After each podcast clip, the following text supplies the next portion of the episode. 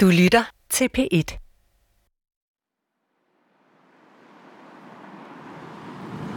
Uh. nu er jeg kørt over. Jeg er taget til Aalborg. Fra togstationen, der går jeg mod øst, hen mod den bydel, der hedder Vejgaard. Og altså, jeg har lavet mig fortælle, at Vejgaard, det er sådan en middelklasse kvarter i øh, Aalborg. Så lige om lidt, så skulle jeg gerne komme til Heimdalsgade. Heimdalsgade er en helt almindelig villavej med røde og hvide murstenshuse. Ved, snorlige fortov og klippede hække. Men midt imellem de her pæne villager, der ligger der et hus, der bedst af alt kan betegnes som en ruin. Det er rigtigt nok. Det er sådan et todelt hus. Det ligger som et uhyggeligt minde om, hvad der skete på den her villavej en januarnat i 2017. To mennesker er indebrændte i nat i en bygning i Aalborg-forstaden Vejgaard. Branden opstod omkring kl.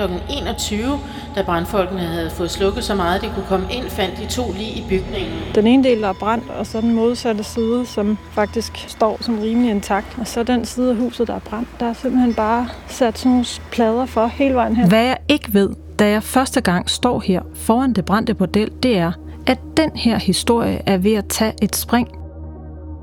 Jeg er ved at åbne op for en ny historie, der ser ud til at handle om vold og trusler. Og en sag, som polske myndigheder betegner som et muligt opgør mellem to organiserede kriminelle grupper fra Polen. Så man kan faktisk overhovedet ikke kigge ind. Og man kan ikke se døren, hvis der overhovedet er en dør. Så er det hele altså bare groet fuldstændig til.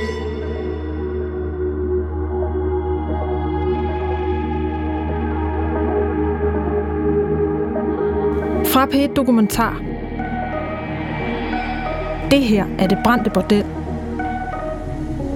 Mit navn er Anne Skærning. Og det her er fjerde episode.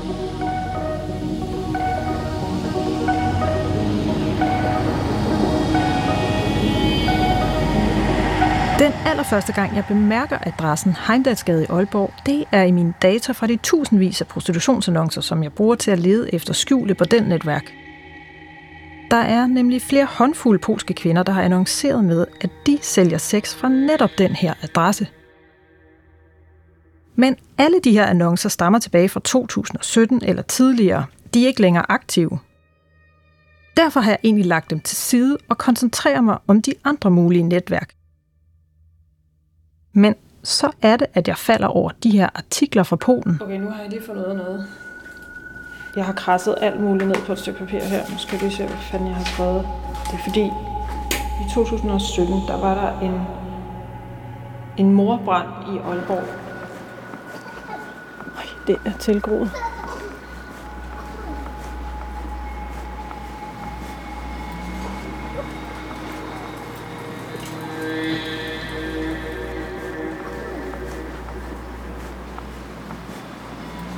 Okay, der ligger sådan noget øh, knust glas på jorden. Altså nu er det jo svært at vide, hvor meget der har ligget der. Huset, jeg står overfor, er i virkeligheden en gammel garage, der er blevet bygget op. Der er kun døre og vinduer ud mod gaden, mens de andre tre sider er muret til. Det er alligevel meget vildt, ikke? at det bare ligger sådan. Den ene ende af bygningen er muret sammen med naboens garage. Og i 2017, der hedder den her nabo Åse. Hej, Sa. Hej. Corona, hej. Ja, hej. Goddag. Goddag, velkommen ja. til. Tak skal du have. Kom indenfor. Den her, den, jeg har tændt den for lige at få lidt øh, stemning fra, jeg, jeg var lige ude og gå igennem byen. Ja. Så jeg, jeg håber, det er okay med dig, Ja, at, at den er tændt. Og så ja. hvis du synes, det, Det er ja, det er dårligt, så kan jeg altid slukke den. Ja, ja.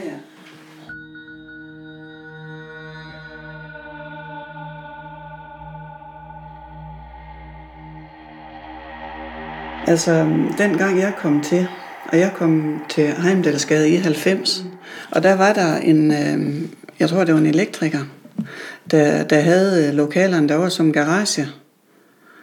Og så, øh, jeg kan ikke huske rækkefølgen, men i hvert fald kom de danske skytterforeninger til. De fjernede garagerne og lavede stuer. Hvornår opdager du ligesom, at der er øh, bordel? Jeg er ikke så god til at huske årstal. Men, men der, der pludselig blev der en masse aktivitet derovre. Der gik nogen og satte sådan noget rækværk op. Altså det, du så derovre. Det blev sat op sådan, og blev, så blev øh, begge lokalerne skilt, skilt ad. De har travlt, de mennesker der, der gik 8. Det, det gik stærkt. Og, og det var ikke sådan nogen, vi snakkede med, men det var jo polakker. Fandt vi jo ud af siden, siden, at det var polakker, der gik og ordnede det. Så kom der jo til at ske en hel masse derovre, og så kunne vi jo godt se, hvad det var. Der gik der nok lidt tid, inden vi fandt ud af det. Men øh, vi så, at der kom kunder, og det var der sådan set både nat og dag. Øh, min genbo, hun havde i hvert fald set kunder om natten. Når hun havde været oppe på toilettet, så var nogen, der ringede på. De havde jo døgnåben, døgnåben kan man sige. Så, så de boede der, de piger. De ja. var der jo. Jeg ved ikke, hvor mange der var om natten, men de boede der i hvert fald. Ellers så kunne de jo ikke modtage kunder. Så Nej. Vi, vi var ikke generet af kunderne. Der var ikke nogen, der generede. Det var sådan set pæne mennesker, der kom der. Så vi var ikke sådan generet af det på den måde. Der var ingen larm derovre. Åse har altså ikke noget problem med at have et bordel som nabo. Sådan er det lige ind til en vinteraften i 2017. Klokken er næsten 9, og med et bliver den her stille villavej pludselig forvandlet til inferno.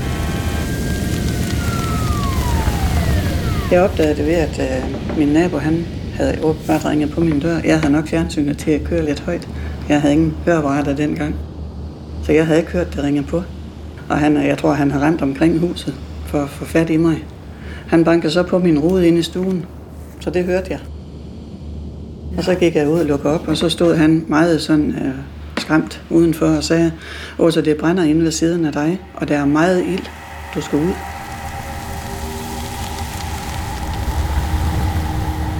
Og så gik jeg jo så ud, og der var meget ild. Den, den kom ud op under vinduerne og slikkede sådan op over taget. Jeg gik øh, ud af min fordør og så hen øh, fortog, og så stod jeg og kiggede hen for enden af mit hus, der ved indkørslen, lige på hjørnet ved dem, og kiggede på det. Og så kom der ild, kan du tro. Ja. Så kom der ild ud.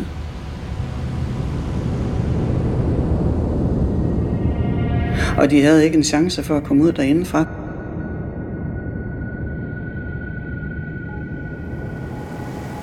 Og så tænkte jeg bare, bare brandvæsenet, de snart kommer, for det var, der var jo ringet efter dem.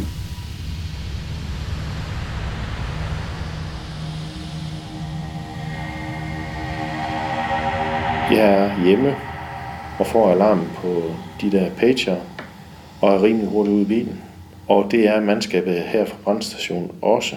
Den første melding, indsatslederen Søren Korsgaard får, den tyder ikke på noget usædvanligt. Vi kører selvfølgelig i fuld fart frem, og der er melding på bygningsbrand, og det er, det er normalt en ganske normal melding. Det, som øh, allerede undervejs, det er, at øh, vi får nogle øh, meldinger løbende ind, og der er en af meldingerne, at huset det er overtændt. Og overtændt, det betyder bare, at flammerne de står ud af vinduerne. Men Søren Korsgaard, som har arbejdet mange år for Nordjyllands beredskab og er gammel ambulancefører, han indser ret hurtigt, at det her ikke er nogen rutineopgave. Kort tid efter, der får vi så også en melding om, der løber en brændende person væk fra, fra huset. Det skærper jo vores opmærksomhed, fordi det, det er ikke normalt det her. Vi når stort set frem øh, samtidig brandmandskabet og, og så mig, godt nok fra hver sin side af Heimdalsgade. Og der står det bare lyn hurtigt klar, at et, den der brændende person er fuldstændig væk. Det forvirrer os lidt. Nogle vidner har set en mand med ild i tøjet ligge ude på gaden, uden for det brændende hus, men nu er han forsvundet.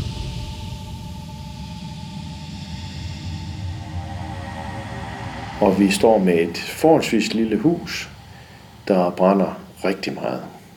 Dem, der står ved vinduerne, øh, lidt senere i forløbet, kan også lugte meget, meget tydeligt øh, benzindampe. Så det stinker langt væk af, at der har været noget brandbar væske indover. Nogen har altså sat ild til bordellet, men stedet er ikke tomt. Vi begynder selvfølgelig efterslukning, og lynhurtigt så går det faktisk op for os, at der er en af vinduer og en af døre, der kan vi se, der ligger to mennesker. Der ligger en øh, kvinde, som har prøvet at forskanse sig og, og trække sig tilbage. Hun prøver at beskytte sig ned mod gulvet.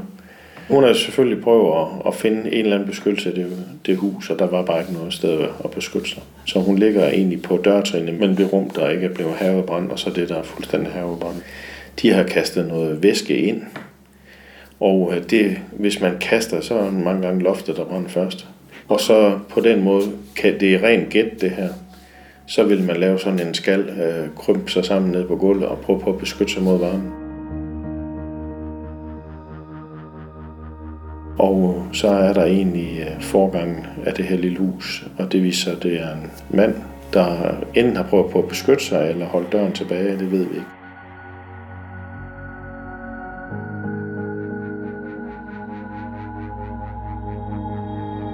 Søren Korsgaard og hans brandfolk finder to personer, som er døde. Ingen af dem har kunne undslippe røgen og den massive varme fra den eksplosive brand i det lille hus. Og det kan godt undre, hvorfor de ikke løb ud af det her brændende hus, for den ene stod trods alt i entréen, og den anden var bare få meter væk.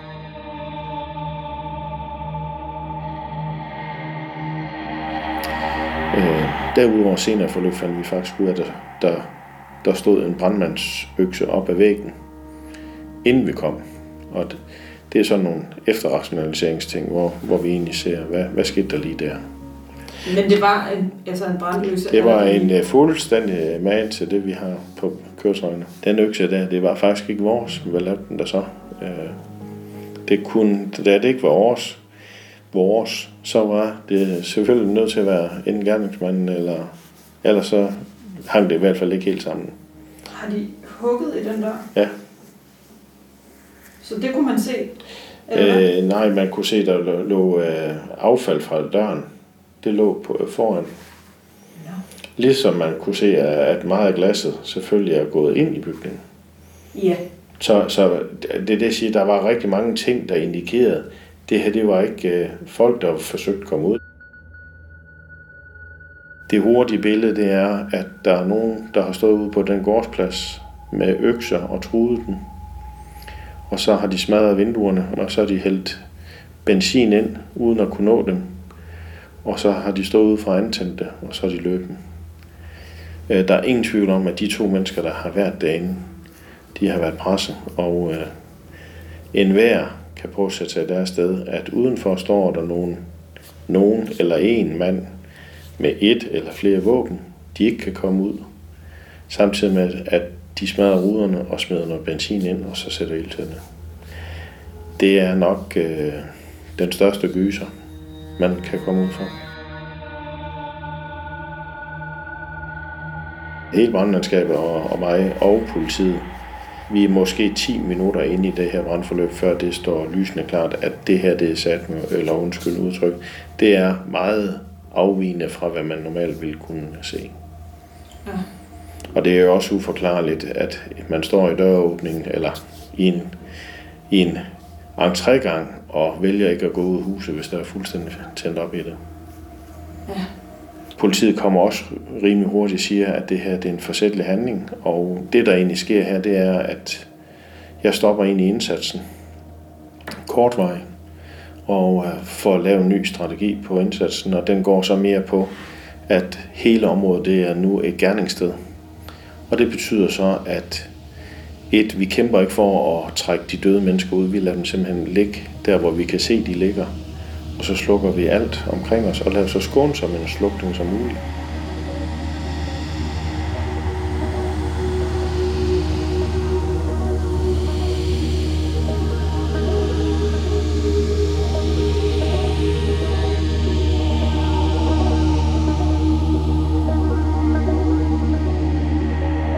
Jeg tror, jeg gik ind halv 11 om aftenen. Og der, eller brandvæsenet var der stadigvæk, og de, de gik også vagt hele natten. Der kom to ambulancer og hentede hver sin. Først kom der en, og den ene lå ude langs med det der stakit. Det, der var sat op der i midten af grunden. Der lå vedkommende der langs med, kunne jeg se. Der tog de den ene, og jeg tror, det var pigen. Jeg synes, der var noget, noget langt hår, men bagefter kan jeg også godt tænke, det kan næsten ikke passe. Det er nok brændt. Det ved jeg ikke, men uh, der lå i hvert fald en, og den anden hentede de ind i rummet. Og der kunne jeg ikke se, at de havde lagt et lag over, over det, der lå der på den bord der. Og hvad tidspunkt var det? Ved halv fire tiden om natten. Nå. De hentede dem. Ja. Og du har været vågen hele den Ja, jeg kunne ikke sove. Nej, det var godt nok en grim oplevelse. Det var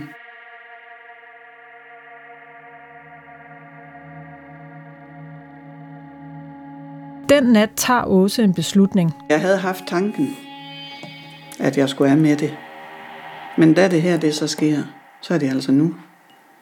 Og så kunne det kun gå for langsomt. Hun vil sælge huset og flytte væk fra Heimdalsgade. Der gik nok, jeg tror, der gik halvandet år. Det var ikke så nemt at sælge det. Nej. Nej. Og i dag er Åse flyttet. Jeg kan godt lide stikke hovedet. Jeg har godt nok en kat. Jeg ved ikke, om der er eller overhovedet ikke. Jeg har selv kat. Hej. Hej, Mita. Hej. Hej, du er da en fin kat. Hvad? Hvad hedder du? Hun hedder Findus. Hej, Findus. Og du er en nussekat. Det er dejligt. Nu er det Dorte og hendes børn, der bor klods op og ned af bordellet, der brændte for mere end fire år siden. Nå, men hvad, øh, hvad siger du til din dejlige nabo rundt derinde? Ja, det er jo simpelthen så fantastisk. Og vi går sammen over og kigger ind mellem patienterne i den del af huset, der ikke er brændt. Sådan, Ja, eller måske har de arbejdet, men er det ikke mærkeligt? At så ligger der sådan et polsk blad, dameblad. Der er ellers godt lukket til, men et par af patienterne hænger skævt, så jeg kan lige kigge ind. Og der ligger, der ligger en tampon, og der ligger make-up, og der ligger en deo. Altså alt er jo bare Jeg tror bare, det er efterladt. fuldstændig. Dorte og de andre naboer, de går stadig rundt og undrer sig. Hvorfor skulle det her sted brændes ned? Og hvem stod bag morbranden? Bladet har været pillet af for øh, 14 dage siden, eller sådan noget i den stil. Jeg skulle have været her 14 Ja. dage siden. Så stod det Så bare det- åbent, eller hvad? Det stod bare, altså det har en dør med smadret glas i, ligesom det her, så bare med et smadret glas.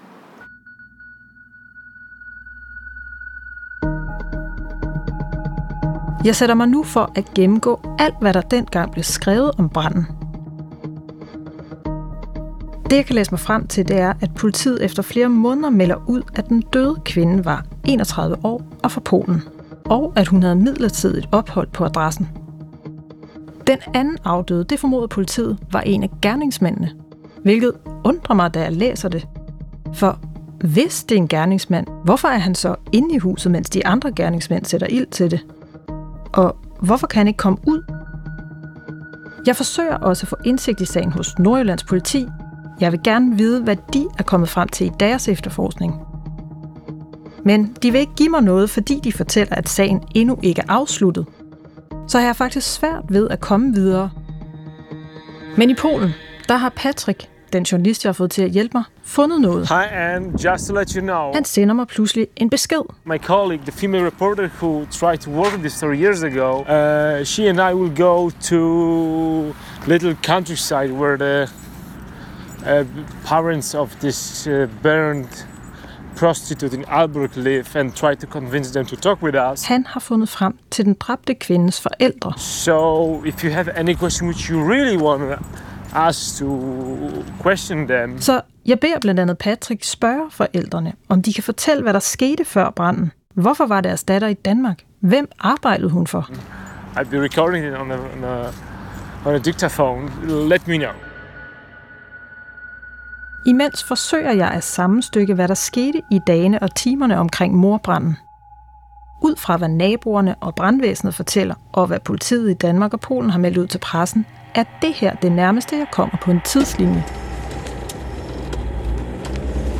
Den 10. januar 2017, få timer før branden, der krydser ni mænd grænsen fra Tyskland til Danmark.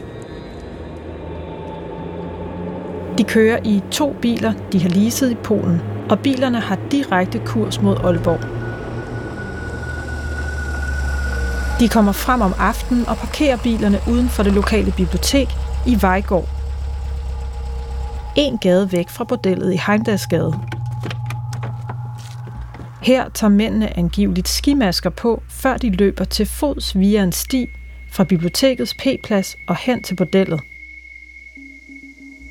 Da de kommer frem til bordellet, der smadrer de ruderne i det lille hus og smider brandbar væske ind.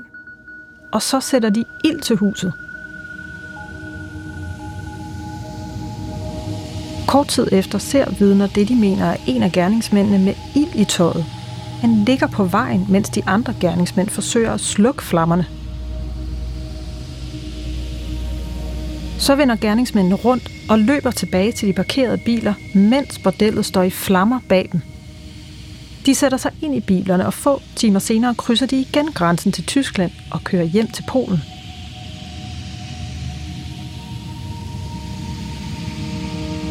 Imens gerningsmændene forsvinder, mister en ukendt mand og en ung kvinde livet inde i det brændende bordel.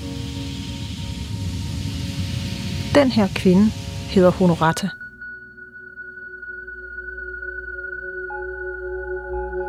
Og så, nu har jeg lige fået nogle totalt interessante sms'er fra Polen. Dagen efter min kollega i Polen, Patrick, har besøgt kvindens forældre, får jeg nye beskeder fra ham. Patrick han er i gang med at undersøge en masse ting dernede.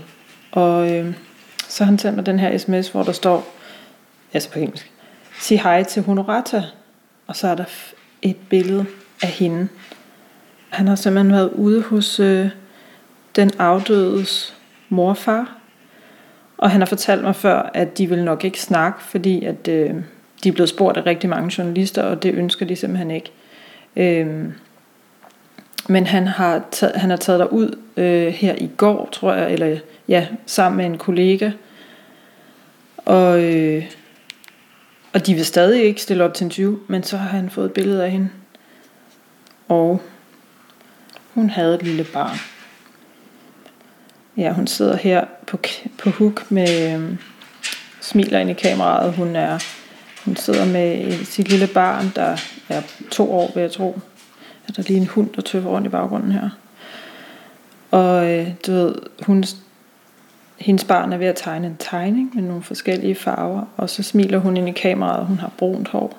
Og øh, øh, ja, en, wow, der kommer flere beskeder. Hun har bare sådan en lys vindjakke på, og et par jeans og et par sneaks. Og så kan man se sådan en klapvogn i baggrunden. Men hun var altså en mor. Og en helt almindelig kvinde. Og så har han også, han har skulle været ude og se hendes gravsten. Og der står roser. Helt fine, friske, hvide roser. Og så er det sådan en helt skinnende sort gravsten. Og så står der bare hendes navn, og at hun var født i 1985, og hun døde 10. 1. 2017. 31 år. Så gammel blev Honorata, der nu ligger begravet på en kirkegård et sted i Polen. Hendes forældre vil ikke lade sig interviewe med en optager tændt, men Patrick har fået lov at genfortælle, hvad de ved om, hvorfor Honorata endte som prostitueret i Danmark. So Honorata grew up uh, in, this, in this small town. Uh... Honorata er ene barn, og hun er vokset op i udkanten af en lille landsby i det centrale Polen. Hendes far er fabriksarbejder, og forældrene er meget stolte, da Honorata som ung flytter til Potsdam og starter på universitetet. Uh, was 18 or 19 or 20 or something like that. And her parents were, you know, very proud of her kid. Hun tager en bachelor i pædagogik og arbejder som skolelærer i Potsdam i et par år. Hun er altså en veluddannet kvinde i Polen. So yeah, she had a good job. She lives in Poznan. Men på et tidspunkt så forelsker Honorata sig i en mand fra det nordlige Polen, og hun opgiver sit job og flytter til byen Gdynia, som ligger nord for Gdansk. They, they lived together. She had some sort of a company. Honorata kæmper angiveligt for at få deres økonomi til at hænge sammen, og hun forsøger at tjene penge som selvstændig. Og på et tidspunkt bliver hun gravid, og de får en lille datter sammen. It's hard to say when and why she started to become a prostitute. Det er uklart, om hun starter som prostitueret i Polen eller i Danmark. Det er ikke noget, forældrene ved. De aner faktisk ikke, at hun på et tidspunkt forlader Polen og rejser til Danmark. Men formentlig sker det i 2016. So um, this is this tricky moment where Honorata actually leaves Gdańsk, telling nobody. She doesn't really tell it uh, to to any friends. She doesn't say it to her parents.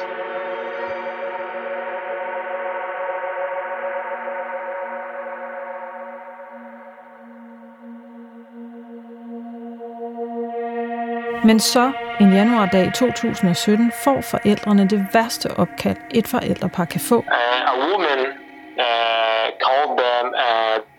told that their daughter just died in, in some sort of an accident uh, in Denmark. So parents were shocked. En kvindestemme i røret fortæller dem, at deres datter er død i en ulykke i Danmark. Nogle dage senere kører en stor hvid bil ind i deres indkørsel.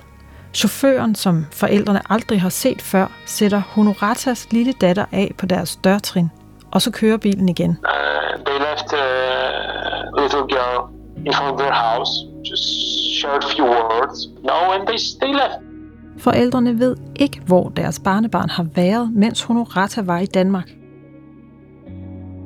Det eneste, de ved, er, at Honorata aldrig kom levende tilbage til Polen.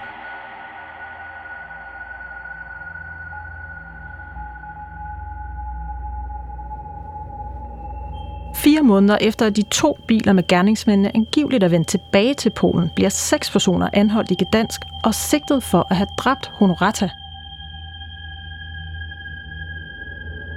Myndighederne i Polen mener, at det, de betegner som en prostitutionsbande, står bag morbranden på bordellet i Aalborg.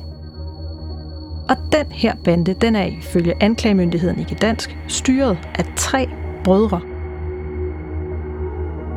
Myndighederne mener, at de her brødre i årvis har trukket et spor af vold og grov udnyttelse af prostitueret efter sig.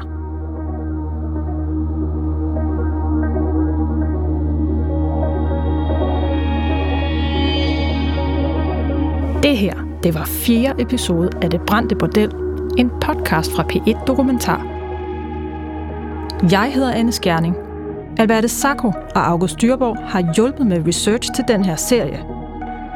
Lyddesign er lavet af Nikolaj Kirk. Temamusik er lavet af Asbjørn Kærgaard Pedersen. Stefan Hansen og Jens Wittner er redaktører.